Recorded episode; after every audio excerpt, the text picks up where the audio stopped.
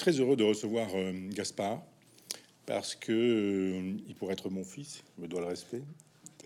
Et, euh, c'est une jeune génération de philosophes qui, qui surgit. Et je trouve ça très bien de son vivant, je dirais, d'assister au, passage de témoins. Il y a une, une génération qui a été celle dans laquelle j'ai été formé, ceux qu'on appelle les, déconstructionnistes. j'ai vu moi mourir, j'ai vu mourir Sartre, j'ai vu Deleuze, Foucault, Barthes, Lévi-Strauss, euh, Derrida, Bourdieu, etc., etc. Et puis, euh, on voit apparaître une jeune génération, euh, certains qui sont des, demi-habiles, je dirais, en matière de philosophie, mais certains qui font vraiment un vrai travail, qui font une œuvre. Et Gaspard fait partie de ceux qui font une œuvre. C'est un garçon brillant, n'écoute pas ce que je dis, mais jeune, brillant, agrégé, compétent dans presque toutes les matières qui a écrit beaucoup de choses sur beaucoup de sujets, aussi bien des romans que des essais, et qui un jour s'empare d'un sujet magnifique, euh, aller sur les traces d'un philosophe pour philosopher. C'est-à-dire ne pas faire une ultime thèse ou une, thèse supplémentaire sur le statut de la virgule dans le livre des cannibales de, Montaigne, mais qui se dit euh, Montaigne, c'est un maître à, vivre plus qu'à penser, un copain plus qu'un maître, dit Gaspard et qui se dit, mais finalement, il y a ce journal de voyage qui est, pas un, pas appendice, pas quelque chose qui, qui, serait secondaire par rapport aux essais, mais c'est une espèce de contrepoint. Et Montaigne dit, je pars faire un, un, grand voyage et je veux apprendre un certain nombre de choses. Et Gaspard dit, allons-y, je le refais, ce voyage. Et l'idée est formidable, d'une part, et le résultat est formidable aussi. C'est-à-dire qu'il y a, il y a trois Gaspards, je dirais. Il y a le Gaspard d'avant, celui de pendant et celui d'après. Euh, on va essayer de, présenter les trois. Et je vais demander à Gaspard qu'il nous dise quel était le Gaspard d'avant le départ. Euh, j'espérais justement qu'on n'allait pas décrire celui-là. mais, euh, Arrogant, snob et ambitieux. Alors, je le dis moi-même. Hein. non, mais je pense que j'étais en mu quelque part. c'est pas non plus comme si j'avais complètement renié ce que j'étais avant, mais que par rapport aux idées que je défendais, à l'ouverture sur le monde, aux idées de liberté. Euh, je me suis éloigné d'une idée un peu, euh, disons, euh, primaire de la liberté comme multiplication des possibles, pouvoir tout faire à tout moment que la modernité nous offre et que je trouvais au fond très bien. J'ai beaucoup aimé cette modernité. D'ailleurs, quelqu'un me rappelait récemment que j'avais écrit un article tout à fait dithyrambique sur la génération EasyJet, en disant c'est formidable, pouvoir prendre l'avion partout, pouvoir aller partout, pouvoir avoir toutes les opportunités possibles.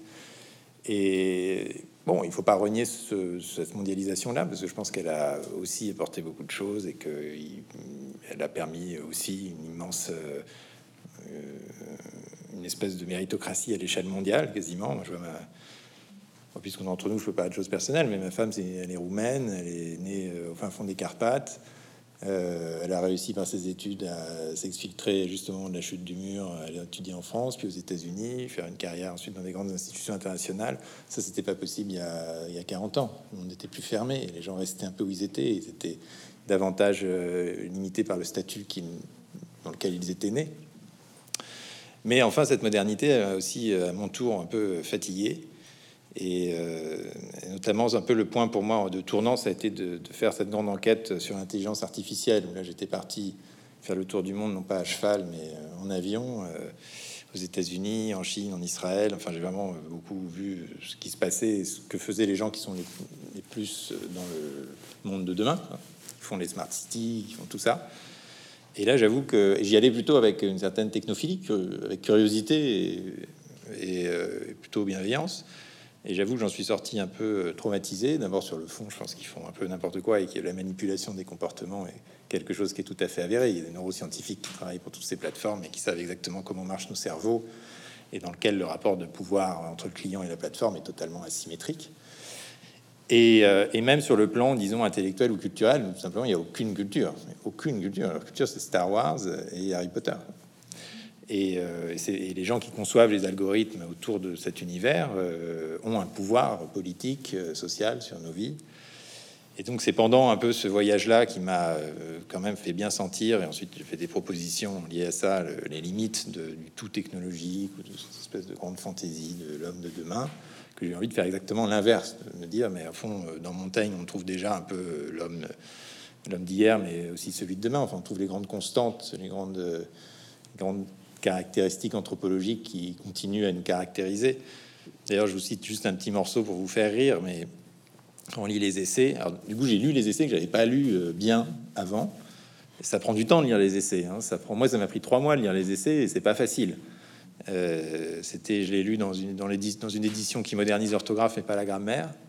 Et euh, faut se concentrer. C'est euh, évidemment quelque chose qui est formidablement jouissif, mais enfin, euh, on jouit doucement hein, parce que faut avancer dans les phrases et faut les comprendre. Et c'est une langue, c'est vraiment la limite de la langue qu'on ne peut plus comprendre parce que c'est de l'ancien français. Là, c'est quand même assez moderne pour pouvoir le comprendre, mais il faut vraiment se tordre, le cerveau. C'est intéressant d'ailleurs comme exercice. Mais donc, à un moment donné, Montaigne dit Ah, moi, j'en peux plus de ces gens qui, quand on est en pleine conversation, décachettent les lettres qu'on leur apporte. Vraiment, quelle grossièreté. Et donc, c'était vraiment totalement euh, la question des notifications sur le portable aujourd'hui. Donc, euh, bon, l'être humain, il a, toujours été comme ça, en fait, et ça nous montre les grandes continuités. Et donc, j'ai eu envie de repartir dans le passé pour, justement comprendre ce qui, était stable, au fond, dans notre humanité. Et c'est vrai que le journal de voyage de Montaigne, pour ça, est très intéressant parce que, bon, autant les essais sont une description plus, euh, philosophique, quand même, du moi, de ses errances, autant le journal de voyage est une description vraiment du monde de Montaigne euh, des paysages, des gens, de la manière dont ils sont habillés, de la manière dont ils parlent. En sachant que Montaigne essaye de voyager euh, bien, c'est-à-dire en prenant le temps et en s'assimilant aux coutumes locales, euh, sans juger, sans jugement. et donc, j'ai un peu perdu mon fil, mais et donc oui, non, et donc on retrouve, enfin j'ai retrouvé dans nos, pays, France, Allemagne, Italie, les paysages qu'il décrivait, quasiment les caractères qu'il décrivait, les villes, les structures des villes. L'anecdote la plus amusante là-dessus, c'est que euh, quand j'étais à Florence, j'étais reçu par la marquise Gondi, qui descendait de la marquise Gondi, euh, qui avait reçu Montaigne dans le même palais, le palais Gondi, tout était Gondi, et qui lui avait servi le même vin, le vin de Trebbiano, qui est le vin de la famille. Donc le truc n'avait pas bougé pendant quatre siècles et demi. Même famille, même nom, même vin, même euh, probablement même conversation d'ailleurs. Et, euh, donc bon, c'est émouvant de trouver ces, traces quand même du, passé euh, intactes. Et en fait, j'en ai trouvé beaucoup. Et ça permet de relativiser énormément ce qu'on appelle le rythme effréné du progrès technologique et tout ça. Non, il y a vraiment des constances. Et donc, pour, pour répondre à ta question, c'est voilà, ça qui m'a ça a achevé ça a achevé une mue euh, déjà un peu commencée. Ça n'était pas ma question, mais j'ai bien aimé ta réponse. Donc je vais continuer dans le même esprit mes, mes, questions, puis tu continueras dans le même esprit tes réponses. Mais tu dis à un moment donné que Deleuze est ton maître. Tu as même écrit un livre sur Deleuze, qui est vraiment un anti-montagne. Oui, ça c'est sûr. Et alors comment on passe de l'un à l'autre? Mais euh, le problème de Deleuze, c'est que je suis toujours séduit quand je lis, parce que on se laisse aussi entraîner par sa plume. Et c'est une plume pleine de digressions. Et en ce sens, d'un point de vue littéraire, c'est à peu près aussi compliqué que Montaigne à comprendre, euh, sauf que c'est du langage contemporain. Donc il y, a un peu quand même le même, euh, peut-être le même style quelque part. Mais euh, après, je me suis, enfin, même quand j'écrivais sur Deleuze, j'étais très séduit. Et puis, je me demandais toujours, est-ce que c'est du lard ou du cochon en fait? Est-ce que, pour le dire vraiment de manière très simplement, est-ce que c'est vrai ou pas est-ce que c'est en fait juste des mots Par exemple, je pense que Derrida, c'est juste des mots. Ça, c'est rien. On peut, tout jeter. Euh, j'aime beaucoup ce que Revel disait de Sartre. Il disait en fait, il faut prendre l'être et le néant, euh, enlever le mot être, il vous reste 50 pages de bonne psychologie. Et euh, c'est vrai que c'est des constructions extrêmement abstraites, extrêmement systémiques, et qui du coup pour un jeune esprit sont extrêmement séduisantes parce que le jeune esprit aime la complexité de parce que c'est la complexité on a l'impression d'être intelligent quand on est complexe. Voilà. Je crois que c'est toi d'ailleurs qui écris. Je me demande si c'est pas dans ta préface aux montagnes que la philosophie euh, française était compréhensible euh, jusqu'à Bergson. Mhm. et qu'après elle s'est mêlée de toute la phénoménologie allemande et que c'est devenu une espèce de truc de spécialiste que ne devrait pas être la philosophie justement. Mais c'est très trompeur et donc euh, et Deleuze est un également un, auteur de système des systèmes. Et d'ailleurs, mon livre sur Deleuze voulait montrer que c'était un système inspiré de Kant. C'était vraiment un système, il y a des cases, euh, tout, et sur 60 ans euh, d'écriture ou 50 ans d'écriture, tout se tient, il y a une cohérence complètement folle. Mais alors, ce qui est intéressant, c'est que juste après avoir écrit sur Deleuze, j'avais fait ma deuxième ma maîtrise, enfin mon mémoire de non, ma mémoire de DEA, plus, sur Condillac. Et Condillac, c'est l'anti-système. C'est justement l'auteur qui écrit contre les systèmes. Et donc, ça m'a toujours travaillé ce truc en me disant il y a un système, c'est séduisant, on entre dedans, on se dit tout fait sens. Et en même temps, dès qu'on se met à l'extérieur, on se dit en fait, c'est rien, ça, n'existe pas.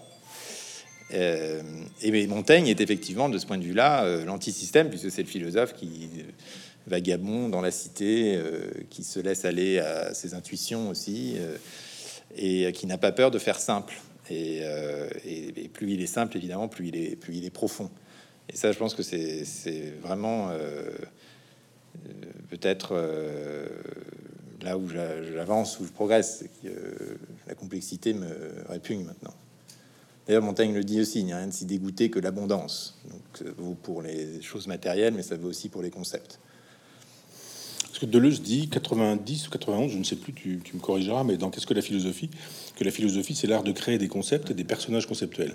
Et ça, on en est hélas pas sorti, enfin du moins à l'université, alors que j'ai souvent dit, moi, mais cherchez-moi un concept chez Montaigne. Montaigne, il parle de l'amour, de la mort, de la vie, de la douleur, de la souffrance, du temps, de l'éternité. Euh, et ce ne sont pas pour autant des concepts, mais en même temps, euh, il, propose non pas un système pour le coup non plus, mais une vision du monde qui me paraît pour le coup très française.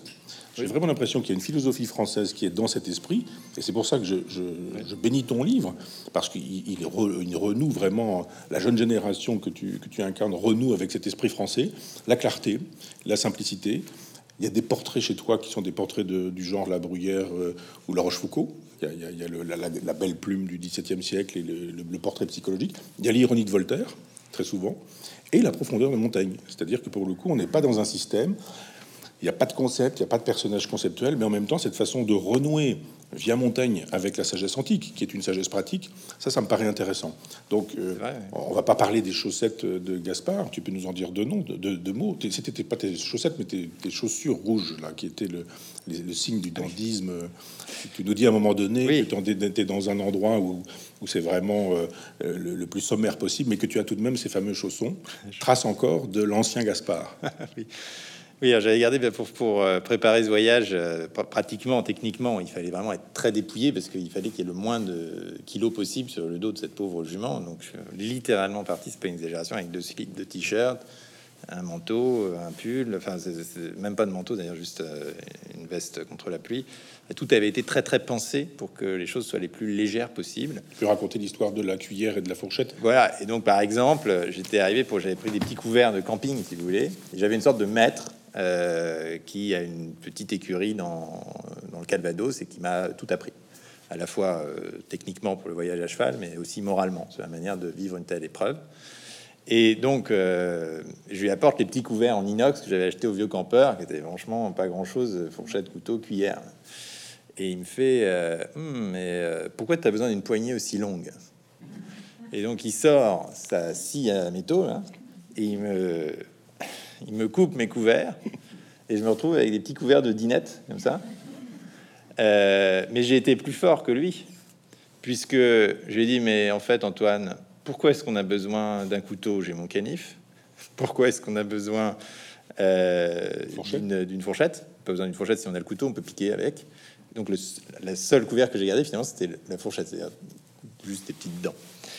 Euh, donc ça pour dire que c'était quand même le, minimum. Euh, et en fait, tout était comme ça, parce que euh, d'abord, le corps très vite perd des kilos. J'ai perdu 15 kilos, perdu, ma jument en a perdu 100. Et, c'est pas parce que... Non, mais c'est pas, c'est pas grave. C'est en fait le corps se rend compte qu'on lui demande un effort d'endurance. Et très vite, immédiatement, dans les trois premières semaines, il se met en... Il dit, OK, c'est ça que je dois faire maintenant. Donc je vais me mettre en état pour le faire de la manière la plus efficace possible. Et j'enlève tout le superflu, toute la graisse donc, donc le superflu euh, physique, le superflu matériel, si le superflu émotionnel, parce que j'étais tout seul, donc j'avais plus de plus d'amis qui m'appelaient, plus de famille quelque part, parce que ma famille, euh, je l'ai pas, pas vu. Alors je les appelais, euh, bien, sûr, mais quand même, on est seul. Et bah, ça, c'est vraiment la leçon stoïcienne, hein, c'est savoir quand même être seul, se mettre dans cette arrière-boutique. Et donc j'arrive sur les chaussons, il me restait quand même quelques traces de l'ancien moi et une trace que j'avais voulu garder parce que pour acheter, donc j'avais juste mes chaussures de marche, point bas, mais il fallait quand même quelque chose quand on est le soir, euh, même quand on va dans le pré et tout ça, on va pas à chaque fois ces grosses chaussures de marche, en plus c'est en plein été.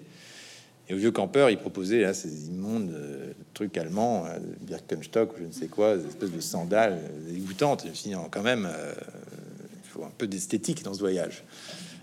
Et donc j'ai acheté des petits chaussons vénitiens Euh, je sais plus comment ça s'appelle, les, les farioles, fourioles, c'est un mot comme ça avec un F si vous retrouvez, des furlan, furlan, qui sont très très légers puisque euh, ils sont faits en pneus voiture. Et donc ça allait. Donc ça a passé le test Antoine qui a regardé ça un peu. Bon, mais qui a dit ok, je vais pas te les couper. Et, euh, et, qui ont tenu. Alors figurez-vous, avec ces petits chaussons ravissants, euh, un peu décolletés comme ça, très mignons. J'étais dans les champs, dans les granges. Euh, ils, ont, ils ont parfaitement tenu. Donc preuve que l'esthétique peut accompagner l'exigence pratique. Quelle lecture emportes-tu? Eh ben, je n'emporte rien. Alors, j'en ai emporté quelques-unes sur ma tablette. Euh, donc, j'apporte pas de livre, bien sûr. J'avais une tablette qui servait à tout, aux cartes, à écrire et à lire. Euh, d'abord, euh, je n'ai pas française, tu dis. Et une tablette faite à Montpellier, euh, parce que à Montpellier, ils font des tablettes spéciales randonnées qui sont très dures, très résistantes. Résistantes à tout, disent-ils, sauf que mon cheval est quand même tombé dessus à un moment donné, et que là, la tablette est cassée. J'ai appelé le service après-vente, il m'a dit c'est pas prévu dans les conditions. donc voilà, c'est la fin de la tablette. Mais euh, d'abord, je me suis décroché de l'information. Donc, je ne, je ne voulais pas savoir de ce qui se passait dans le monde autre chose que ce que les gens m'en diraient. Et c'est assez intéressant comme filtre, parce qu'après, on compare quand on revient avec ce qu'on a vu dans les journaux. En fait, les deux ont des biais. Ce que présentent les journaux et ce que présentent les gens, tous les deux des biais. Et là, j'avais choisi de prendre l'autre biais. Par exemple, j'ai appris le remaniement gouvernemental 15 jours après. Tout le monde s'en fout et personne n'était capable de me dire le nom du nouveau Premier ministre. Euh, et puis donc, euh, donc j'avais pas de lecture euh, de journaux, mais et j'avais en fait assez peu de lecture tout court parce que j'avais pas le temps et que quelque part dans ce dépouillement, il y avait aussi une forme de dépouillement intellectuel où j'avais pas envie de, j'avais plus envie de lire en fait. C'était bien comme ça dans ce, dans ce monde-là. il y a eu quelques exceptions et notamment une fois, j'ai été Bon, j'avais les essais quand même de Montaigne, bien sûr, pour pouvoir comparer mes notes et le journal de voyage en tablette aussi. Euh, et une fois, j'ai dû m'arrêter une semaine à, Constance, euh, dans une écurie, parce que ma jument était blessée. Et là, il fallait simplement qu'elle récupère. Donc, pour la petite histoire, je vais lui faire. Enfin, elle avait une blessure avant, donc je vais lui faire des piqûres d'antibiotiques, des piqûres intramusculaires. T'imagines comme j'étais à l'aise pour lui faire des piqûres. Et la dernière piqûre, elle a une réaction allergique, son cou a gonflé. Et donc, elle pouvait même plus baisser la tête. Donc, il fallait que je lui, je lui porte son foin euh, à la petite cuillère. Je lui donne comme ça pour qu'elle mange. Et bref, et donc on est resté une semaine à Constance, et là j'avais rien à faire, et donc j'ai chargé sur ma tablette tous les livres de l'ennui. Donc euh, j'ai chargé Welbeck, le dernier, la sérotonine. Euh, j'ai pris Buzzati que j'avais jamais lu, Le désert des Tartares. Euh, j'ai pris comment s'appelle ce russe déjà, la Oblomov, qui est aussi ennuyeux d'ailleurs que, c'est vraiment le livre, ennuyeux sur l'ennui. Voilà, et donc, donc comme ça j'étais bien dans, c'était bien conforme à mon état d'esprit. Euh, sur l'ennui, l'attente. Et au fond, c'était aussi un moment très heureux, différent, mais très heureux. Alors il y a ce dépouillement euh, euh, presque effectivement stoïcien, antique, mais il y a en même temps une technophilie chez toi. Il fait que tu as un rapport particulier aux objets de la modernité, c'est-à-dire tu n'es pas contre, tu penses qu'il faut, il faut ne pas être possédé par ce qu'on possède, et que pour le coup, il faut avoir un, usage que je dirais philosophique de ces objets-là. Alors complètement, c'était aussi la conclusion de mon livre sur l'intelligence artificielle.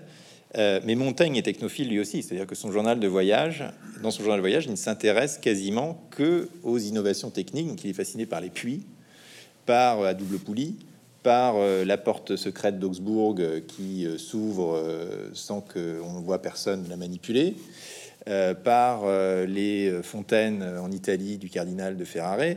Et il ne mentionne quasiment jamais les œuvres des grands peintres de la Renaissance, alors qu'il arrive à Rome 50 euh, ans après la mort de Michel-Ange. Euh, lui, ce qui l'intéresse, c'est vraiment euh, la technique. Donc, quelque part, c'est assez fidèle à Montaigne. Et moi, je suis évidemment, je pense qu'on peut justement voyager bien, lentement et tout ça, avec la technique, mais en, en étant maître de la technique. Et donc, pour ça, il y a une chose très simple, c'est qu'il faut refuser évidemment toutes les applications qui vous envoient des notifications, qui partagent vos données, pour être très concret. Et donc pour marcher, j'avais une application qui s'appelle Iphigénie, ou euh, qui vous donne, je sais pas si vous connaissez, enfin les gens qui font de la randonnée connaissent souvent, euh, qui vous donne toutes les cartes. Donc j'avais toutes mes cartes au 1,25 millième euh, sur toute l'Europe. Et on peut faire ses tracés. C'est quand même assez pratique parce qu'on a son kilométrage, son dénivelé, donc on sait à peu près où on va. Et puis et on a un, point GPS satellitaire qui indique notre position à 5 mètres près. Donc c'est très pratique et je vois pas pourquoi on se passerait de quelque chose de pratique. Mais c'est une application vous êtes seul dessus. Donc il n'y a pas de partage, il n'y a pas de bonjour Gaspard, j'ai pas, on n'a pas rentré de mot de passe, on n'a rien du tout. On l'a acheté, on l'a chargé, et ensuite c'est à soi, on maîtrise. Et de même, j'avais une autre application que j'utilisais qui était PlanteNet, qui permet de reconnaître les essences des arbres. Donc quand j'étais dans la forêt, je, quand j'étais à cheval, je cueillais euh, feuille, je regardais ce que c'était, puis ça m'apprenait un peu à connaître des choses que je connaissais trop mal, donc euh, les frênes, les ormes et tout ça. Et donc ça, ça c'est de la pure intelligence artificielle, cette application, parce qu'en fait, c'est à partir de millions et de millions de photos labellisées qu'elle vous donne une statistique de, probabilité que cette feuille soit de l'orme ou de l'érable, que sais-je. Euh, et c'est de l'intelligence artificielle intelligente, si je puis dire, puisque participative, c'est-à-dire que on n'est pas obligé de communiquer ces données ou sa géolocalisation pour y accéder. On, accède à une base de données qui a été constituée en fait par tous les utilisateurs, et quand soi-même on se sent assez fort pour dire oui, je certifie ça, c'est une feuille de chaîne, on ajoute la feuille à la base de données, et donc on a participé soi-même. C'est un truc euh, de communauté qui marche très très bien. D'ailleurs, PlanteNet qui est très connu maintenant dans le milieu scientifique parce qu'ils font plein de choses sur la biodiversité. Voilà, donc ça c'est par exemple un excellent usage de la technique. Et, pareil, les agriculteurs que j'ai rencontrés sur mon passage, eh bien, euh, la question c'est pas de savoir s'ils utilisent de la chimie ou pas. La question c'est quelle technologie ils utilisent pour euh, faire du bien à la, nature, pour mieux cultiver leurs champs. Que s'ils utilisent des drones pour mieux reconnaître euh, les différentes euh, états de floraison de leur champ, ça peut être quelque chose de tout à fait positif. Voilà, donc c'est une, technologie dont on possède les données, qui ne nous met pas constamment dans un système de réseau où on est manipulé, mais euh, en même temps on tire le meilleur. Alors toi qui étais très, qui est toujours d'ailleurs, hein, je dire, technophile, qui a fait beaucoup, qui allait d'avion en avion pour aller faire des conférences avec euh, ton ordinateur, etc. Tu as rencontré un, autre monde, je ne pas dire une autre France, mais une France qu'on dira profonde, avec le respect qu'on peut, qu'on peut, qu'on peut associer à la France profonde. Qu'est-ce que tu as rencontré? Et puis, tu nous racontes des choses sur des provinces extraordinaires. Ce que tu dis sur la Beauce, t'as pas envie d'être bosseron après avoir lu ce. Désolé, Mais par exemple, qu'est-ce que c'est qu'un bosseron? Qu'est-ce que c'est qu'un normand? Euh, ça, ce sont des questions que je me suis posées. Alors, j'ai la réponse pour les bosserons, mais donc, euh, que rencontres-tu quand tu rencontres la France profonde Et, parle-nous des régions? En fait, ce qui m'est vraiment apparu, mon, livre est divisé par régions, mais pas les régions telles qu'elles sont marquées administrativement, euh, mais les régions telles que les gens les ont décrites eux-mêmes. C'est-à-dire que tous les soirs, je demandais aux gens où suis-je, et j'avais une réponse extrêmement précise. On disait, vous êtes dans le Limousin, vous êtes dans la Creuse, vous êtes dans la Beauce, vous êtes dans la Sologne, vous êtes dans le Berry, vous êtes dans la Brie dans la Champagne, dans la Champagne pouilleuse, dans la Vosges, dans les Vosges, tout ça est différent. Les gens n'hésitaient jamais. Ils savaient exactement à quelle région j'étais. Mais c'était des, définitions qui ne recoupaient absolument pas les départements. Et on me parlait jamais d'un numéro de département. Et Jacques Lacarrière, d'ailleurs, fait la même réflexion dans son voyage à pied à travers la France. Il dit les gens parlent de chez eux en utilisant le vocabulaire des régions d'ancien régime, enfin des vieilles régions. Et la deuxième chose qui m'a frappé à ce sujet, c'est que non seulement les gens me le disaient, mais quand j'avançais, quand je marchais, alors donc je, marchais la moitié du temps, la moitié du temps sur mon cheval et la moitié je marchais à côté pour euh, la soulager. Et puis parce que c'est plus agréable aussi, ça détend les jambes, c'est voilà, c'est un partage 50-50. Et, euh, et, bon, c'est un peu somnambulique quand on marche comme ça 8-10 heures par jour. Il y a des moments où on pense plus à grand chose. On est dans un état un peu euh, machinique quasiment. Et puis il y avait tout d'un coup des moments, il y en avait peut-être une quinzaine sur mon itinéraire, hein, c'est pas si fréquent, où hop, je me suis dit, tiens, je suis passé ailleurs là, je suis dans un autre pays. Et comme j'étais comme ça un peu, c'était très, c'était un, réflexe inconscient. Et donc après, je post-rationalisais, je me disais, ah, mais en fait, c'est parce qu'il y a une, autre, un autre type de pierre, la pierre est plus sombre, ou euh, il y a un autre type d'architecture, les tuiles, les toits sont différents. Par euh, quand on pense à la Sologne. Euh, ou bien euh, il y a euh, un autre accent. On commence à rouler les R. Je me dis, tiens, il roule les R. Ah, bah oui, on est en train de passer de la langue Doc à la langue Doyle. Et je regarde sur ma carte le soir. Et ah, bah effectivement, c'est la région de la Marche. Ah, bah effectivement, la Marche, c'est la frontière. Donc, en fait, on s'aperçoit qu'il reste une cohérence culturelle, mais aussi en termes de cuisine, de langue, d'habitude, de vêtements, de tout, euh, des, régions, des régions françaises qui, comme tu l'as fait remarquer d'ailleurs dans un de tes derniers livres, sont vraiment l'essence d'un pays qui est fondamentalement un pays décentralisé et qu'on a essayé de jacobiniser depuis deux siècles, mais sans vraiment y arriver, parce que finalement, on a beau faire des départements, des grandes régions et tout ça, les gens s'y reconnaissent pas du tout, et les identités locales, comme on dit, restent très très fortes. Alors les Jacobins ont quand même réussi à détruire le patois, euh, mais bon, il reste un, comme ça une cohérence, un tissu euh, identitaire extrêmement fort et, en fait extrêmement euh, plaisant à découvrir parce que, comme dit Montaigne, qu'est-ce qui amuse Montaigne, c'est la diversité des hommes, c'est la diversité des cultures. C'est pour ça qu'il écrit sur les cannibales, qu'il écrit sur le Mexique, qu'il écrit sur le Pérou, et que lui-même, euh, quand il va et qu'il a envie de voyager, que quand il, se met, il va à Augsbourg, il met le chapeau au fourré des Augsbourgeois. Quand il va en Italie, il apprend l'italien, il finit d'écrire son journal en italien. Il essaye de se mêler à la population locale, et ce qui l'amuse, c'est ça, c'est d'être un caméléon qui arrive à, adopter un peu ou à comprendre. Euh, la manière dont pensent les gens, sans les juger, justement, parce qu'une fois qu'on comprend comment ils pensent, on peut plus les juger. Et, euh, donc cette diversité reste euh, bah, voilà, présente et n'est pas, n'est pas contradictoire avec l'ouverture économique ou la mondialisation. Et ça, je l'ai vu très très nettement en Allemagne, en traversant la Bavière, euh, puisque euh, j'ai découvert ce que tous les hommes politiques euh, français appellent le Mittelstand avec beaucoup d'admiration. Le Mittelstand allemand, effectivement, c'est que vous arrivez à la ferme et vous vous dites tiens, c'est bizarre, ça a l'air quand même assez prospère alors que j'ai vu que 15 vaches et 3 chevaux et que bon, il n'y a pas beaucoup de culture. Et en fait, on s'aperçoit que le fermier, il est aussi système ingénieur chez Daimler et qu'il fait qu'il exporte des machines à laver. Mais en fait, qu'est-ce qui se passe? C'est que les PME sont restés sur le territoire. C'est la différence fondamentale. En France, les grosses PME sont montées à Limoges, à Orléans, dans les zones industrielles.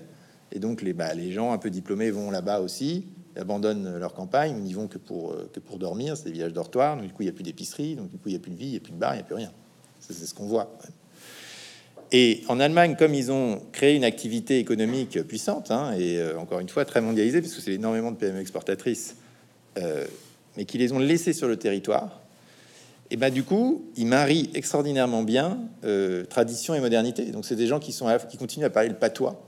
J'ai trouvé encore plus de tradition en Bavière que partout en France. Ils continuent à parler leur dialecte, un dialecte qui va changer de, encore de vallée en vallée, que les jeunes de 20 ans continuent à utiliser, avec toutes les traditions bah, du, poteau tous les ans qu'on décore et qu'on essaye d'arracher aux voisins, avec euh, euh, même les, vêtements, là, les lederhose, les, les pantalons en cuir. tout ça est, très vif, très vivace. Alors que les Italiens que j'ai vus se construisent un peu le musée d'eux-mêmes et on a l'impression que tout ça devient très factice. Autant ces Allemands, ces Bavarois le font euh, de manière très euh, vive, authentique, euh, et parce qu'ils ont réussi à maintenir ces activités économiques sur le territoire. Donc ça, j'ai trouvé que c'était aussi une, leçon intéressante. Tu dis à un moment donné, l'expression est, très belle et en même temps interroge. Tu as expérimenté un communisme de tous les jours. Oui. Hmm. Bah, ça, c'est probablement la chose la plus forte du voyage, euh, qui va vous paraître un peu banal, mais moi, m'a ému et presque surpris. Communisme de tous les jours, c'est une, expression qu'utilise l'anthropologue David Graeber, euh, qui a été un peu plus loin que Mauss en disant, en fait, dans les civilisations euh, toutes les civilisations, mais disons dans les civilisations, euh, comme on dit maintenant politiquement correct, on dit plus primaire, mais je sais plus ce qu'on dit. Euh, il y a non seulement don et contre-don, mais en fait il y a don sans contre-don. C'est-à-dire que quand euh, l'Inuit vous donne un truc à manger, vous lui dites pas merci. C'est un don, c'est normal. En fait, dire merci, c'est l'insulter. C'est normal d'aider un autre être humain et de lui donner à manger. Donc, si on dit merci, ça veut dire que c'est pas normal, et donc ça veut dire que c'est un problème. Euh, et ça, c'est vraiment, euh, bah, je sais pas, j'avais trouvé ça vraiment intéressant. Et donc, euh, dit, c'est pour ça que il y a tous ces petits gestes de la vie quotidienne. On demande aux gens, vous n'avez pas du feu, vous pouvez m'indiquer un chemin. Et les gens répondent. Et il dit, c'est ça, en fait, c'est le tissu social, ce truc-là, ce communisme de tous les jours. Il n'y a pas un communisme formalisé politique, mais simplement le don sans contre-don. Et c'était un peu le but du jeu de ce voyage, de tester ça, puisque L'intérêt de prendre un cheval, bon, c'était de faire comme Montaigne, c'était d'avoir cette aventure avec un cheval, de, tisser cette relation avec l'animal dont Montaigne parle beaucoup d'ailleurs dans les essais, parfois considéré comme un des premiers antispécistes, on pourrait en reparler. Euh, mais c'était aussi d'avoir un prétexte pour aller à la rencontre des gens. Parce que quand la carrière faisait sa traversée de la France en marchant, personne ne le faisait. Les gens le prenaient pour un fou. Comment vous traversez la France en marchant? Et du coup, il s'intéressait à son aventure, il l'hébergeait, il l'aidait, ou pas? Euh, aujourd'hui, tout le monde traverse la, France à pied. Il y a des randonneurs absolument partout. Il y a des associations de randonnée. Donc, du coup, les gens, euh, quand ils voient un randonneur, ils ferment leurs portes et ils disent on, a vu, on a vu 30 aujourd'hui, euh, passez votre chemin. Et puis, les randonneurs, ils ont leur gîte, c'est prévu. Ils ont des itinéraires, ils ont, des, ils ont, tout ce qu'il faut pour, pour être autonome en fait par rapport à la population. Et en fait, le cheval aujourd'hui, c'est l'équivalent de la marche à pied il y a 50 ans. C'est-à-dire qu'effectivement, il y a assez peu de gens qui le font. Il y en a. Il y a une association des cavaliers au long cours. Je suis désormais membre avec 100 personnes qui passent leur vie à sillonner la France à cheval, mais c'est jamais que 100 personnes. Et donc les gens sont très surpris de voir un cavalier. Et comme ils sont très surpris et qu'en plus le cheval est quand même un animal qui attire euh, relativement la sympathie, qu'en plus quand on est à cheval, ça montre qu'on sait prendre soin d'une bête, donc on n'est pas un fou ou un brigand. Euh, comme ensuite on n'est que de passage, donc on est vagabond, donc on menace personne, on n'est pas là pour s'installer, on n'est pas là pour, euh, pour, faire des histoires. Et bien du coup les gens viennent au devant de vous et vous aident.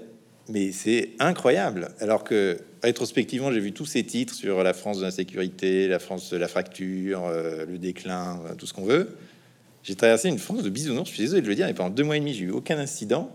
Et j'ai eu que quasiment, enfin, il y a toujours des exceptions, mais à peu près, que des actes d'une générosité bouleversante, vraiment. Euh, il y a donc il y a des choses un peu extrêmes. Il y a par exemple un ouvrier du bâtiment un jour qui est descendu de son échafaudage qui m'a donné un billet de 20 euros.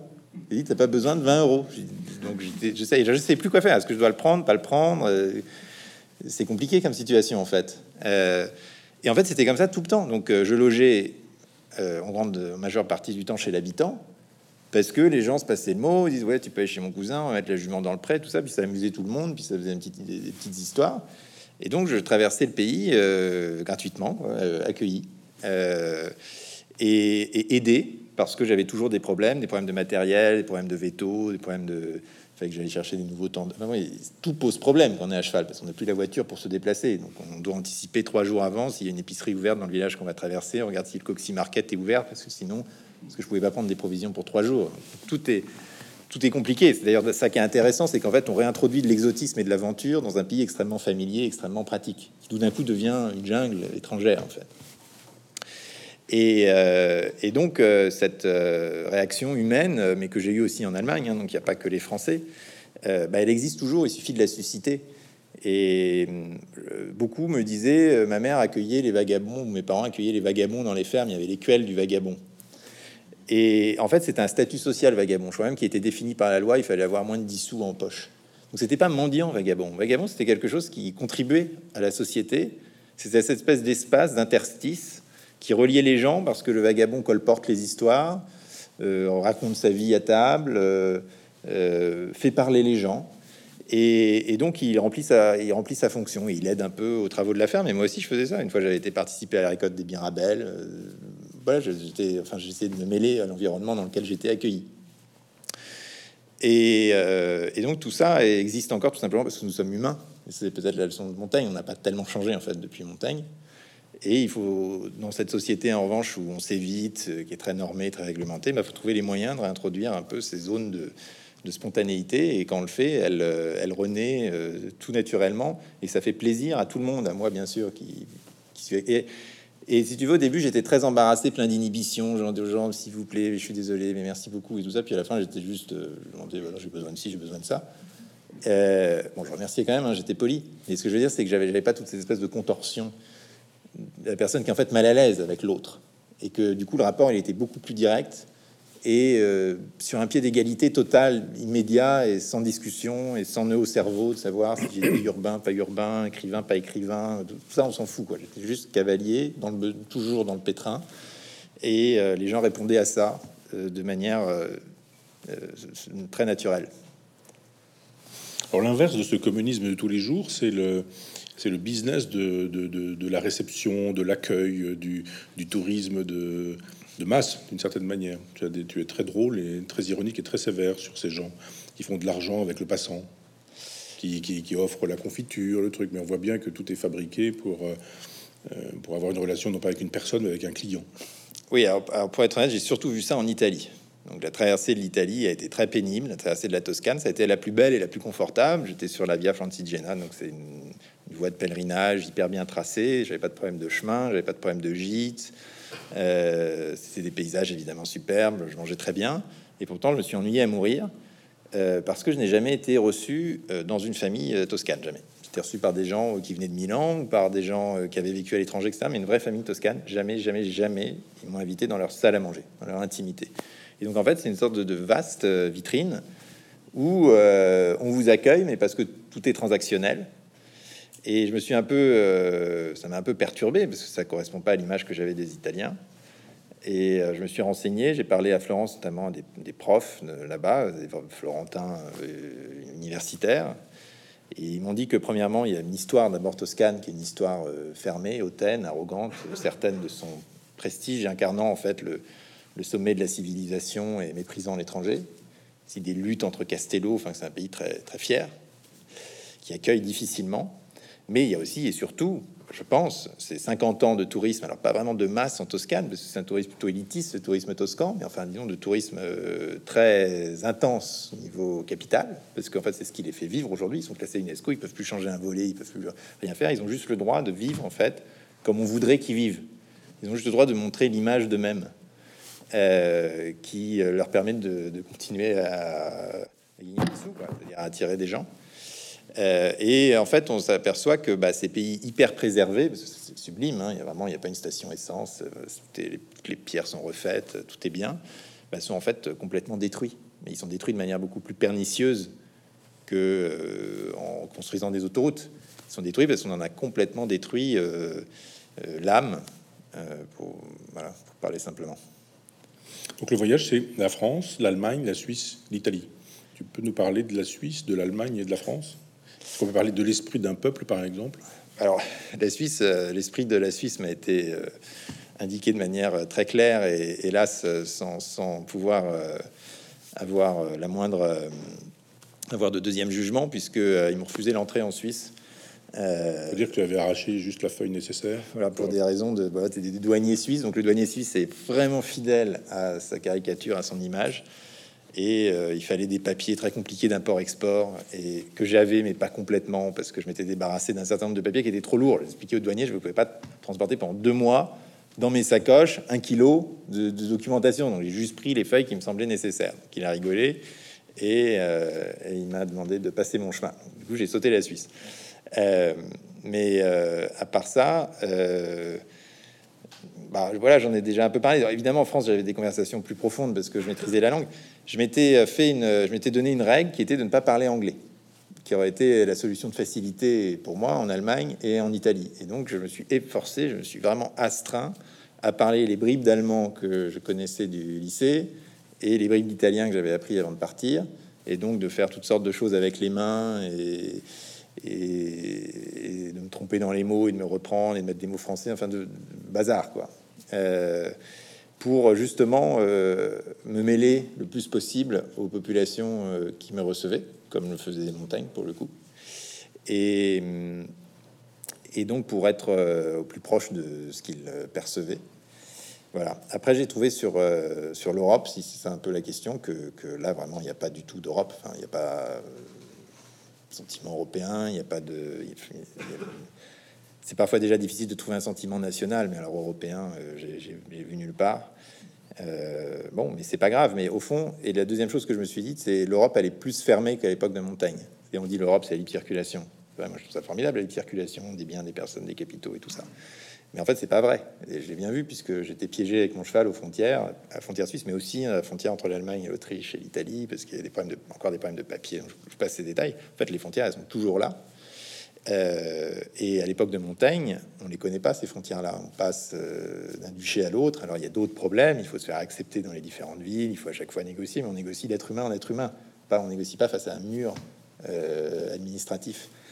Et ça, Stéphane Zweig en parle aussi dans euh, dans son livre sur le monde d'hier, il, dit cette chose incroyable pour nous que à la belle époque, entre 1870 et 1914, il n'y a pas de passeport, ça n'existe pas. On voyage dans le monde comme ça, euh, les mains dans les poches. Donc là, on dit on a libéralisé, on a ouvert, mais en fait, pas vraiment. On a des frontières, et puis après, on a, on a, on a construit des murs, puis on a ouvert des petites portes. Et on dit regardez, c'est formidable, on a ouvert, mais quand même, on a construit le mur à la base, et on l'a toujours pas détruit. Tu dis que quand tu démarres sur les traces de montagne, tu pars à la recherche de l'humanisme européen.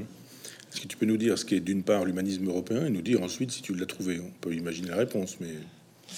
Oui, alors, euh, bon, ça c'était un peu basique de ma part. Je disais juste, bon, bah, Montaigne, s'il écrit à l'époque des humanistes, il est quand même généralement considéré comme faisant partie de la tradition humaniste, et à une époque euh, tendue, qui se cherche comme la nôtre, essayons d'aller retrouver ce qui me semblait être l'essence de l'humanisme, c'est-à-dire la tolérance, la compréhension de l'autre, toutes ces choses-là. Alors, il y a une chose quand même que, j'ai essayé d'appliquer, c'est que euh, de pas juger. Et donc, euh, moi, il m'est arrivé d'être un soir, par exemple, reçu en ville chez des anti, avec des antispécistes qui d'ailleurs me questionnaient beaucoup la manière dont je m'occupais de ma jument, la question du bien-être animal et tout ça, qui est une question importante aujourd'hui. Et le lendemain, j'étais reçu chez des chasseurs à cour, qui avaient évidemment pas du tout le même discours. Et les deux me semblaient en fait assez sympathiques et les deux me semblaient avoir d'excellents arguments. Et donc j'étais pas, on est forcé parce qu'on est chez les gens et qu'en plus ils vous rendent service et qu'on passe des heures avec eux. Donc on peut pas les regarder dans les yeux et dire mais non vous êtes un connard parce qu'il faut pas tuer les cerfs. c'est pas possible, c'est pas possible moralement en fait. Et, euh, et, donc ça apprend dans une époque très binaire où les gens euh, s'insultent par tweet interposé euh, parce qu'ils supportent pas que l'autre ait une autre idée ou quoi. Bah, ça apprend à comprendre d'où vient l'autre, euh, pourquoi il et, du coup à, nuancer énormément son jugement. Ça, c'est la méthode un peu sceptique pour le coup de Montaigne. C'est un peu Montaigne sceptique, le Montaigne stoïcien. C'est le Montaigne sceptique, les Montaigne de l'époché, qui retient son jugement, qui euh, pèse les arguments, qui refuse d'avoir des avis trop définitifs. Et ça, je pense que c'est très utile pour notre époque et que c'est effectivement humaniste. Mais ce que j'ai pas trouvé en revanche dans l'humanisme européen, c'est bah, d'abord c'est l'homme. Et euh, au fond, l'humanisme part de l'idée que l'homme est la mesure de toute chose. Et ça, c'est en fait une notion que rejette profondément Montaigne, parce qu'il pense que l'homme est dans un continuum avec la nature et avec les animaux. C'est le premier, premier des modernes, en tout cas, à, briser la frontière d'essence entre l'homme et l'animal, en disant qu'il y a plus de différence entre euh, tel homme et, tel, et tel homme qu'entre tel homme et tel animal. Euh, en parlant de la communication qu'on peut avoir avec les animaux, de leur individualité. Alors pas vraiment les chevaux d'ailleurs, parce qu'il changeait de cheval euh, tous les jours, donc il, a, écrit moins les chevaux comme ça, mais il écrit les chats notamment. Euh, donc, donc déjà, je ne pas trouver l'homme la mesure de toute chose. Ensuite, les humanistes, ils avaient un plan pour la société. Il fallait réformer la société et la raison allait déboucher sur de nouvelles utopies. Et tout le monde serait très heureux. Et Montaigne n'y croit pas une seule seconde. Il déteste les gens qui ont des grands plans pour le reste de l'humanité. C'est un anti-utopiste. Et puis euh, la troisième chose, c'est sur l'Europe, parce que l'humanisme européen, bah oui, c'est vrai qu'à l'époque, il y avait quelques aristocrates qui pouvaient comme ça parcourir l'Europe.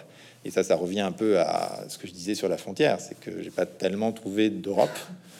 Et que d'ailleurs, en tant qu'intellectuel, entre guillemets, je m'aperçois d'une chose, c'est qu'aujourd'hui, je sais pas comment toi tu le vis, mais j'ai l'impression d'avoir beaucoup moins de relations avec mes homologues, entre guillemets, allemands, italiens, anglais, que Descartes ou Spinoza à leur époque. C'est-à-dire que il y a l'Europe, il y a l'Europe, il y a l'Europe, mais en vrai, on est quand même encore extrêmement enclavé dans euh, nos États-nations euh, en ce qui concerne l'échange des idées.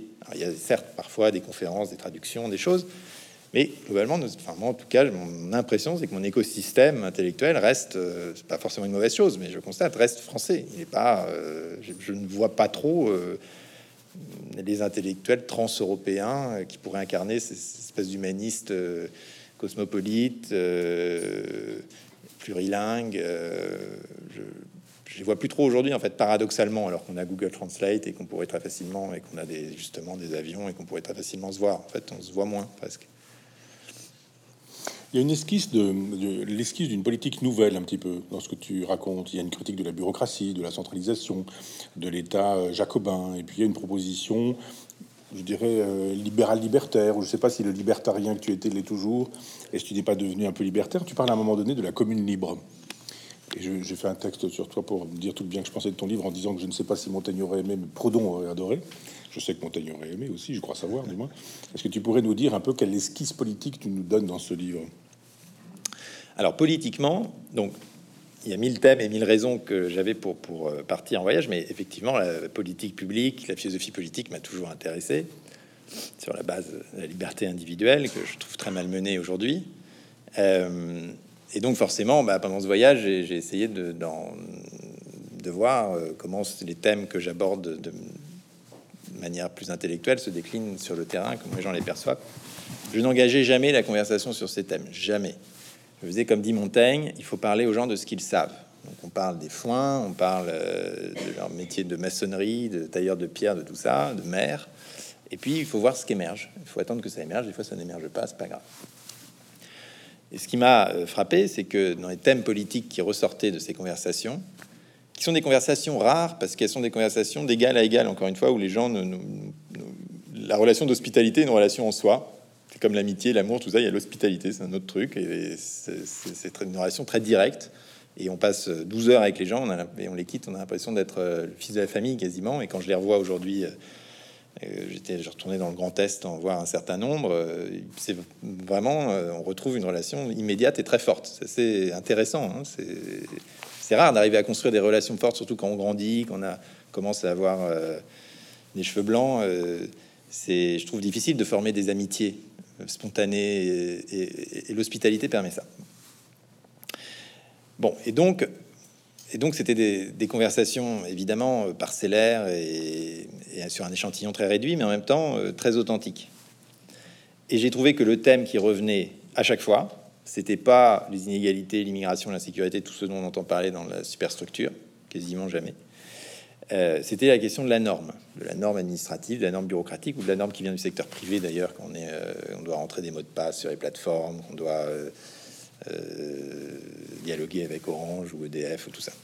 C'est-à-dire que les gens ont vraiment. Max Weber décrivait la, croissance de l'administration dans un État démocratique comme à la fois bah, la conséquence du désir d'égalité, puisque tout le monde est traité pareil de manière anonyme, et en même temps le risque que les gens finissent dans une cage d'acier, une cage d'acier où tout est normé où le moindre de ces mouvements en fait est médié par la structure administrative. Et c'est, je pense, le stade où on en est. Les gens sont dans des cages d'acier.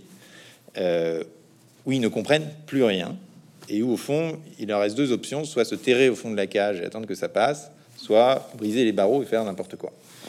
Et ça on le voit, c'est-à-dire qu'on voit des gens découragés, excédés par, euh, par, par, la norme, qui euh, se mettent en bazar de tout, des plombiers chauffagistes qui disent bah, puisque c'est comme ça, moi je me mets en auto-entrepreneur, je fais tout au noir et puis euh, voilà, je les emmerde. Ou bien qui rentrent dans des grosses structures, c'est ceux qui se mettent au fond de la cave, de la cage, qui eux prennent soin de l'admin, du juridique et tout ça, parce que les gens ne peuvent plus, donc ont un travail indépendant, une vie singulière, disons, ou associative, ou que sais-je, qui essayent de faire quelque chose qui n'est pas entièrement dans les clous, n'y arrivent plus en fait, euh, parce qu'ils sont immédiatement contrôlés, suspects. Et donc, euh, moi qui m'intéresse aux libertés, je dis, bon, il y a les grandes libertés publiques qu'on connaît tous, euh, liberté d'expression, droit de propriété, tout ça, c'est très bien, il faut les défendre. Mais au fond, euh, la liberté la plus concrète, la plus quotidienne, c'est d'avoir un espace dans lequel on peut prendre de manière autonome ses décisions et exercer son jugement dans son activité, dans son métier, dans ses rencontres. Euh, et aujourd'hui, l'agriculteur qui veut changer ne, serait-ce que la porte de son entrée de son champ, il doit demander une autorisation à la mairie. Il est parti dans des embrouilles. Euh, ça dépend du PLUI. Enfin, c'est tout est comme ça et tout se finit en sigle des chansons de Voltaire, là, mais là, tout se finit, non pas en rire, en chanson, tout ça, tout se finit en sigle. Et c'est très décourageant, c'est très triste en plus, c'est très oppressant au quotidien. Alors c'est des petites choses évidemment, ça fait pas ça fait pas rêver, c'est pas très romantique politiquement de dire il faut simplifier, il y a trop de normes et tout ça. Mais je pense qu'en fait c'est la chose la plus la plus essentielle pour les gens et la plus essentielle pour regagner cette liberté quotidienne qui fait qu'effectivement on peut s'épanouir en tant que personnalité singulière, faisant des choses que tout le monde ne fait pas, n'étant pas entièrement dans les clous, dans les cases. Et c'est là euh, qu'apparaît peut-être l'aspect un peu libertaire que tu euh, suggères. C'est que je pense que, enfin, mon libéralisme à moi, c'est pas, c'est certainement pas, mais ça depuis longtemps quand même, un désir d'efficacité économique ou d'utilité, tout ce qu'on nous vend aujourd'hui. Hein. C'est le fait que l'individu puisse être aussi autonome, aussi singulier que possible, et donc aussi divers que possible, et que les vies puissent être euh, aussi hasardeuses et étonnantes euh, que possible et que les structures, la structure politique permettent ça. les gens ont envie de ça. On voit bien aujourd'hui comment ils. J'ai rencontré quelqu'un qui était qui faisait de la parure naturelle, c'est-à-dire euh, c'est la nouvelle mode. On met plus les fers aux chevaux, mais on les leur taille euh, les, si je puis dire, les sabots d'une manière qu'ils arrivent à la corne se durcit et ils arrivent à, marcher sur les cailloux, le bitume sans fer. Bon, et ben, ce monsieur était avant ouvrier il aimait le travail de précision. Il a réfléchi à cette histoire de précision, donc il a voulu devenir maréchal ferrant. Puis il a vu ces histoires de fer et s'est dit ça lui va pas, c'est trop violent le fer pour l'animal et tout ça. Donc il a fait un stage en Allemagne pour se former à la parole naturelle. Ce que je veux dire, c'est qu'il y a des espèces de projets de vie, d'évolution philosophique de gens euh, partout comme ça sur le territoire qui sont très singuliers et qui et donc résultat des courses, il fait son truc de parure naturelle. Mais là, il se retrouve dans une espèce d'embrouille administrative sur quel statut, quel impôt, que les gens veulent bien payer les impôts, mais il faut juste qu'on leur dise clairement quoi et combien, mais qu'on arrête de les tracasser avec des textes qu'ils n'ont pas à comprendre en fait.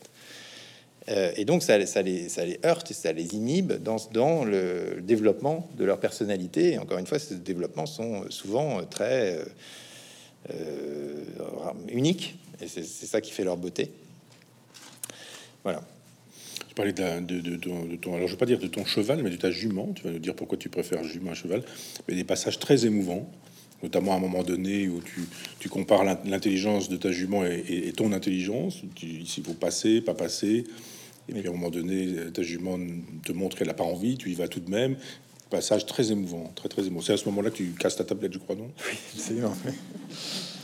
Ah, pour revenir sur cette histoire-là, c'était un peu le, pire, pire moment. On était près d'un fleuve qui s'appelle le Lech en Allemagne, entre Füssen et Augsbourg, et on était sur un tout petit chemin. Et, bon, quand vous êtes à cheval, vous êtes perdu dans la nature, il n'y a personne, il n'y a pas de réseau. Euh, vous êtes complètement. Et alors, ça, d'ailleurs, j'en reviens à la question des règlements. Vous êtes complètement libre parce que le cheval est hors règlement. Comme personne n'en fait, rien n'a été réglementé. Et donc, il n'y a pas besoin d'assurance, de permis, de, de bombes obligatoires, de rien du tout. N'importe qui, c'est comme la voile. N'importe qui peut prendre un bateau, partir. Il ne demande rien. Bah, n'importe qui peut prendre un cheval, se mettre accru avec un fil dans la bouche et partir sur les routes de France, sur les nationales, dans les champs. Donc, on, jouit de ça, mais en même temps, comme on est libre, on est complètement responsable. C'est-à-dire que si on arrive sur un pont un peu branlant, on passe, on passe pas. C'est une question de jugement. Si on se trompe, on meurt en fait. Le pont s'écroule, on meurt et on pourra se retourner contre personne. Parce que personne nous a jamais demandé de passer là à cheval. Donc on est complètement libre et complètement responsable. C'est intéressant et ça permet d'exercer son jugement et on apprend la prudence. Mais on n'apprend pas assez la prudence puisque dans le passage que tu mentionnes, donc on arrive, euh, on était le long de ce fleuve sur des chemins extrêmement étroits et euh, encombrés. Et ma jument refuse de passer un ruisseau qui faisait la largeur de cette table. Donc on en avait déjà fait 100 des ruisseaux comme ça. Je lui dis mais qu'est-ce que tu as Je lui demande d'y aller. La brave bête y va et tombe dans un marécage jusqu'au cou, qui était dans la boue. Donc moi j'ai juste eu le temps de m'éjecter de la selle. Je la fais courte, elle finit par, au bout de 30 secondes, par euh, trouver une terre moins meuble avec ses antérieurs. Elle se redresse, elle se calme, et on en est quitte avec une tablette cassée, un peu de contusion euh, au genou. Mais euh, ça, c'est la leçon, c'est que j'avais pas compris ce qu'elle m'avait dit. Elle m'avait dit un truc parce qu'elle avait bien senti avec son sabot, et donc elle avait communiqué avec moi, mais j'avais pas, entendu. Et ça a été comme ça pendant tout le voyage, c'est-à-dire qu'on a communiqué. Et on communique, mais je dirais que, premièrement, il faut faire table rase de toute nos, euh, notre tendance anthropomorphique à plaquer nos affects sur l'animal. Donc l'animal, il n'est pas gentil, il n'est pas méchant, il n'est pas si elle marche sur le pied, c'est pas parce que euh, elle m'en veut. Euh. Non, il faut prendre la question différemment. Déjà, il faut évacuer tout ça, tous les trucs de poney club, le, joli poney, le joli petit cheval. Et là, euh, c'est la phrase de Deleuze hein, euh, les gens qui aiment les chiens et les chats sont des cons. Bon, phrase pas très philosophique. Je suis désolé parce que ça doit offenser 75% de la salle, mais simplement de dire l'animal, c'est un animal, il faut le respecter dans son animalité, dans ce qu'elle a de plus brutal, de plus sauvage. Il faut pas le prendre pour un espèce d'objet décoratif. Le premier truc qu'il y a à faire, partir sur cette base un peu plane, sinon en plus on s'en sort plus. Si on dit est-ce qu'elle est gentille, est-ce qu'elle est méchante, on devient fou. Et ensuite, c'est sur cette base plane que petit à petit, se mais très doucement, très lentement, se tisse une relation euh, qui fait que, à un moment donné, par exemple, j'ai cessé de la tenir. Ça a été un moment assez important. À la moitié du voyage, j'ai cessé de, tenir les rênes quand je marchais à côté d'elle. J'ai mis les rênes sur la selle et elle marchait. Tant dire que si elle, décidait de s'échapper, de prendre le galop, j'avais plus rien parce que j'avais euh, mon portable, mon portefeuille, euh, mon passeport, j'avais tout dans les sacoches. Donc si elle partait, j'étais tout nu dans la nature. Mais en fait, il y a un moment donné, je me suis pas dit, tiens, je vais essayer, on va voir si elle part pas. Il y a un moment donné où ça devenait, en fait, complètement impensable qu'elle parte. Comme quand vous vous baladez en forêt avec un copain, vous dites pas, il va partir en courant. Ben là, c'était pareil, c'était plus quelque chose d'imaginable. C'est-à-dire, c'était parti tout seul. C'est quelque chose qui est arrivé tout seul. On n'a pas eu à réfléchir, à conceptualiser. Euh, donc, mais cette relation, c'est aussi une relation euh, éphémère. Parce que aujourd'hui, quand je vais chercher ma jument au pré, j'étais encore samedi dernier, qu'est-ce qu'elle fait? Elle monte les fesses et elle part au galop. Elle n'a absolument aucune envie de repartir à Rome. Euh, je la comprends, mais c'était quand même assez dur. Bon, parce qu'un cheval, c'est comme un chat.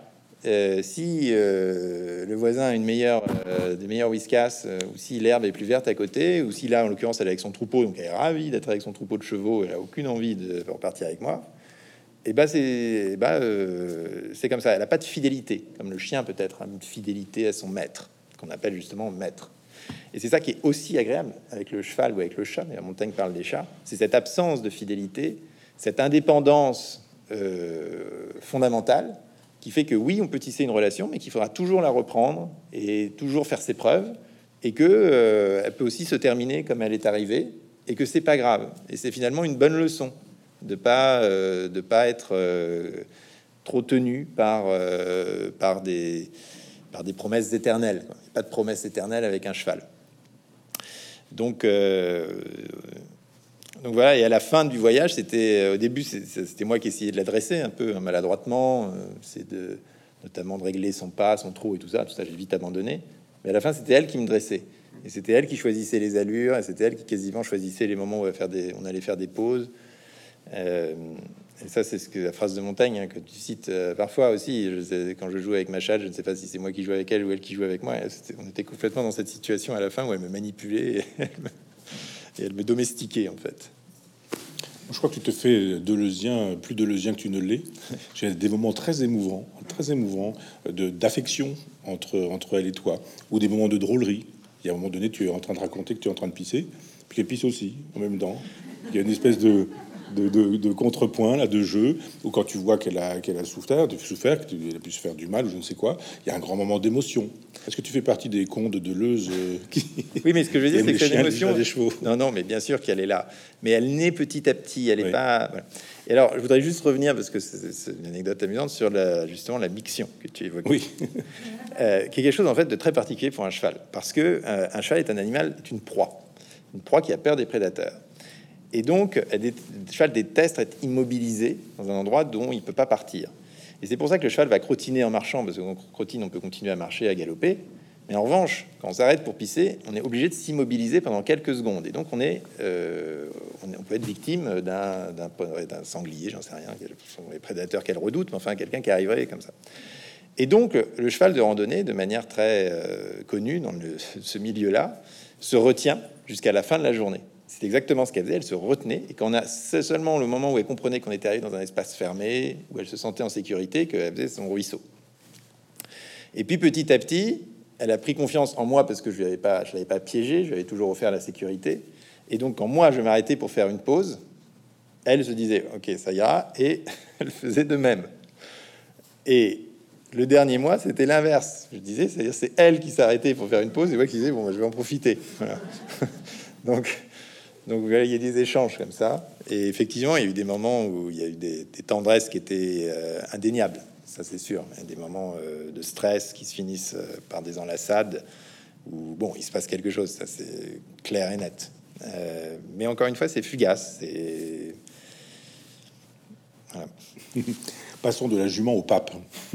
Ah. Parce que le, le, voyage de Montaigne euh, suppose effectivement la visite au pape. Il présente les essais, le pape lit les essais, lui fait quelques suggestions. Ce serait bien que vous fassiez ceci, cela. Montaigne dit euh, ça ira comme ça. et, toi, tu as, tu as souhaité rencontrer le pape. Alors, il y a un très beau chapitre sur le pape. Oui, alors euh, c'était un peu esthétique hein, pour finir le voyage. Moi, je suis pas croyant moi-même, ni, ni très clérical, c'est le moins qu'on puisse dire. Mais enfin, euh, le pape représente quelque sur l'humanisme européen, parce que j'étais parti dans cette idée, le pape représente quelque chose. Et puis en plus, j'ai un point commun avec ce pape-là, c'est que je défends le revenu universel. Je trouvais que la discussion, je trouvais que la discussion aurait pu être intéressante. Donc j'ai pas mal intrigué pour essayer de rencontrer euh, le pape. Euh, donc la, conclusion, c'est que je n'y suis pas arrivé. Et que, à l'inverse, quand je suis arrivé à Saint-Pierre de Rome, donc c'était la fin de 2500 km, c'était quand même émouvant. D'ailleurs, c'est ces moments où on se dit il faut être ému et qui sont toujours déceptifs. Euh, et, en arrivant sur la pierre de Rome, il n'y avait pas le pape, non, j'avais les flics, euh, les carabinieri. En plus, il y a les flics du Vatican, les flics de la cité de Rome. Enfin, tout ça est compliqué. Mais enfin, personne ne voulait que je sois là. Euh, expliqué que j'avais pas le droit d'être là, me demander qui j'étais. Ils m'ont fini par me demander mes papiers. Je me suis énervé. ça, c'était à deux doigts de se finir au poste. À la fin, je suis reparti à cheval, et, juste laissé tomber un crottin devant les flics. J'ai trouvé ça formidable. Euh, mais et finalement, je me suis dit bon, j'ai raté le pape. J'étais un peu déçu quand même. J'ai dit c'est pas l'arrivée que j'imaginais. Euh. et en fait, je me dis mais non, mais en fait, c'est la bonne arrivée parce que c'est l'arrivée qui est parfaitement allégorique de la modernité. C'est que ça y est, je reviens dans la civilisation, dans la ville, et boum, c'est vos papiers, votre passe sanitaire, euh, le code QR du menu du resto, et que tout est complètement comme ça. On vit dans un. Moi, moi ça me je suis claustrophobe, ça m'angoisse cet espace totalement quadrillé. Je ne veux pas parler des questions épidémiologiques, mais juste tous ces trucs qu'on doit faire maintenant pour franchir des sas. On est constamment en train de franchir des sas dans l'espace public, que ce soit des, machines à scanner les sacs, que ce soit ces codes QR, que ce soit bientôt les caméras de reconnaissance faciale dans les transports en commun, puisque c'est la proposition d'un certain nombre de candidats présidentiels ou régionales. Euh, on voit bien la société qui se dessine, où on est constamment, on est constamment en train de vérifier notre identité, de la vérifier en fonction d'une grille de lecture euh, très universelle et bureaucratique, euh, et où il n'y a pas cette espèce de, justement, ce que j'ai vécu pendant ces cinq mois, qui est un espace de libre, libre circulation vraiment totale, où on peut prendre les chaumes d'ailleurs, puisque légalement, il est possible de, de, marcher dans des champs non cultivés, donc les chaumes, on peut y aller, et là on est complètement libre, on choisit sa direction, on est dans la mer quand on est sur les chaumes. Mais bon, voilà, c'est une espace de libre circulation avec les gens, où les gens se font confiance parce qu'on a le bon regard, le bon sourire et tout ça. J'avais pas montré, j'avais pas d'étoiles, j'avais pas de, Et euh, ça, ça m'inquiète beaucoup, la disparition de, de cette de l'espace de libre circulation réel, euh, de l'espace commun, quoi. En fait, l'espace commun, c'est l'espace de la cité, c'est euh, l'espace démocratique finalement. Et on est en train de, de quadriller cet espace commun de manière extrêmement paralysante. Et euh, ça, ça m'angoisse vraiment euh, existentiellement. Je, je, me réveille en me disant, je veux pas vivre dans ce, dans ce truc. On n'arrête pas de, de, montrer patte blanche euh, pour simplement avoir accès à l'autre, pour avoir accès à, la, vie en société. donc, c'est un peu la conclusion naturelle de cet épisode de Saint-Pierre de Rome. Et et donc le pape ne m'a pas accueilli sur ce haquenée blanche, comme le décrit, euh, comme le décrit Montaigne, qui d'ailleurs avait aussi, lui, euh, il est ambigu Montaigne, hein, parce que il dépouille, il est stoïcien et tout ça, mais il avait aussi euh, des ambitions politiques, diplomatiques.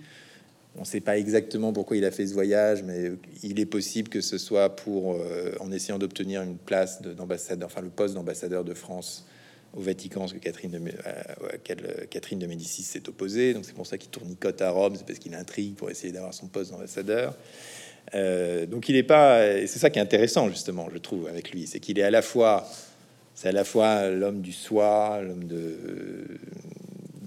du contentement, du stoïcisme, et c'est aussi un homme de son temps, engagé dans les luttes politiques de son temps, un peu ambitieux, un peu déçu, un peu frustré, un peu, euh, un peu mondain. Euh, ouais, ça, je m'y retrouve assez bien aussi, dans cette ambiguïté-là. Tu dis à un moment donné que Montaigne est plus un copain qu'un maître. Comment est-ce qu'on peut être le copain de Montaigne aujourd'hui?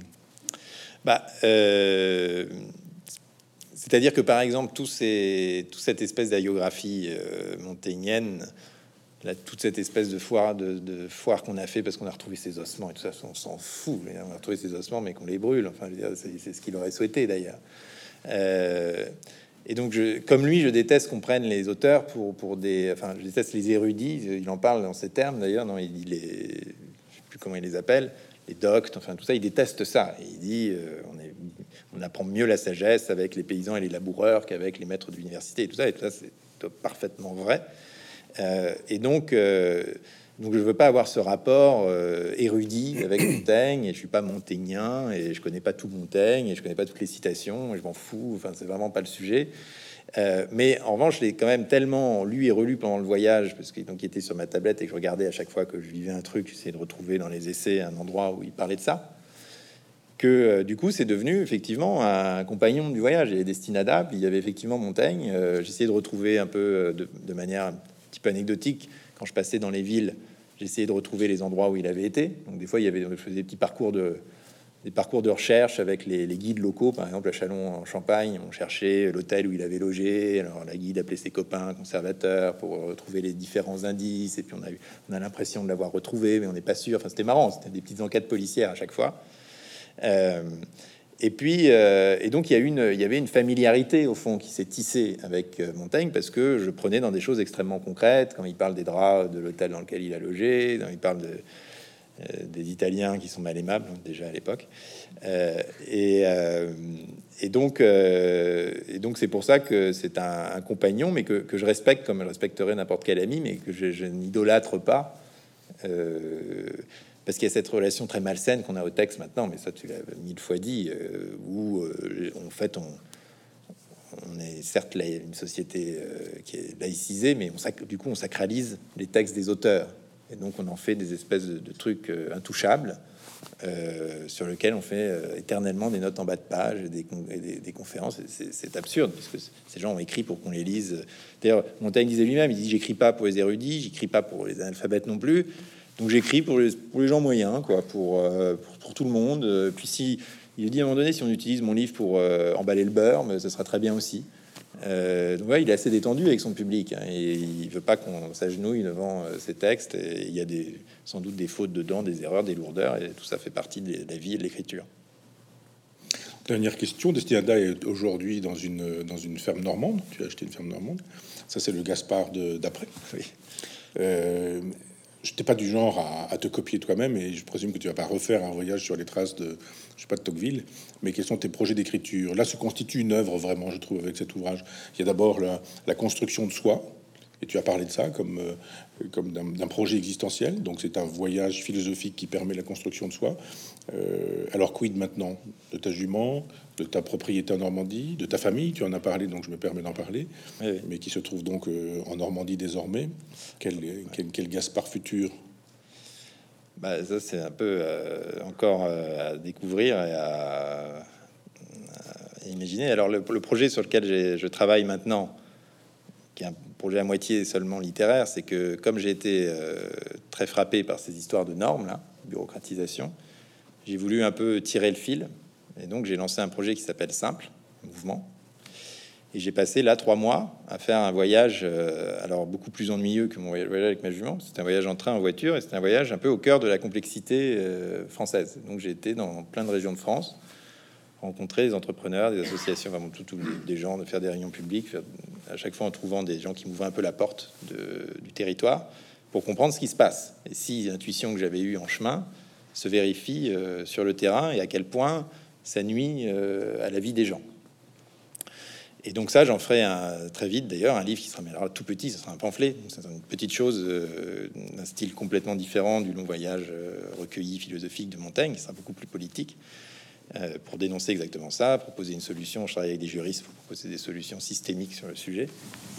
Euh, donc je reste dans la vie, quoi. Et, d'ailleurs, au contraire, ce, voyage au contact des gens m'a plutôt donné l'envie de, reprendre un peu le, les flambeaux euh, aussi du débat politique, mais cette fois sur des thèmes que je considère non seulement intéressants intellectuellement, mais fondés parce que cruciaux pour les gens et totalement sous-représentés dans le débat national aujourd'hui, notamment celui-là de la simplification. Donc ça, c'est ce que je fais maintenant. Et après, j'ai des projets euh, divers et variés, euh, notamment d'écrire une biographie de Thomas Paine, euh, puisque Paine est un peu l'inventeur du revenu universel qui me tient à cœur, tu sais. Nous n'en avions pas parlé. Voilà. mais ce qui est intéressant, c'est que c'est à la fois un père fondateur de la Révolution américaine, donc il connaît, et le euh, seul étranger élu à l'Assemblée constituante française. Donc ce type fait est au cœur des deux révolutions de l'époque, le seul euh, aux États-Unis et en France. Tout ça en étant pourchassé par la monarchie anglaise. Donc déjà c'est une vie euh, qui mérite d'être racontée de manière un peu. Il y a déjà des biographies de Payne évidemment, mais enfin d'être racontée de manière un peu littéraire. Et surtout, je pense qu'en fait, c'est parce qu'il a ces deux traditions philosophiques autour de lui, américaine et française, qui tombent sur cette histoire de revenu universel, parce qu'il retient du rousseauisme, le désir euh, d'égalité et d'égalité euh, primordiale entre êtres humains. Et il retient de Locke euh, le fait que la production de valeur est légitime en soi. Et donc il dit, mais comment j'arrive à faire la balance entre les deux? Eh bien en compensant les gens pour la perte de l'égalité naturelle. Et c'est l'idée du revenu universel. Bon, ben, on verra quel fil je tire et jusqu'où. Formidable. Merci.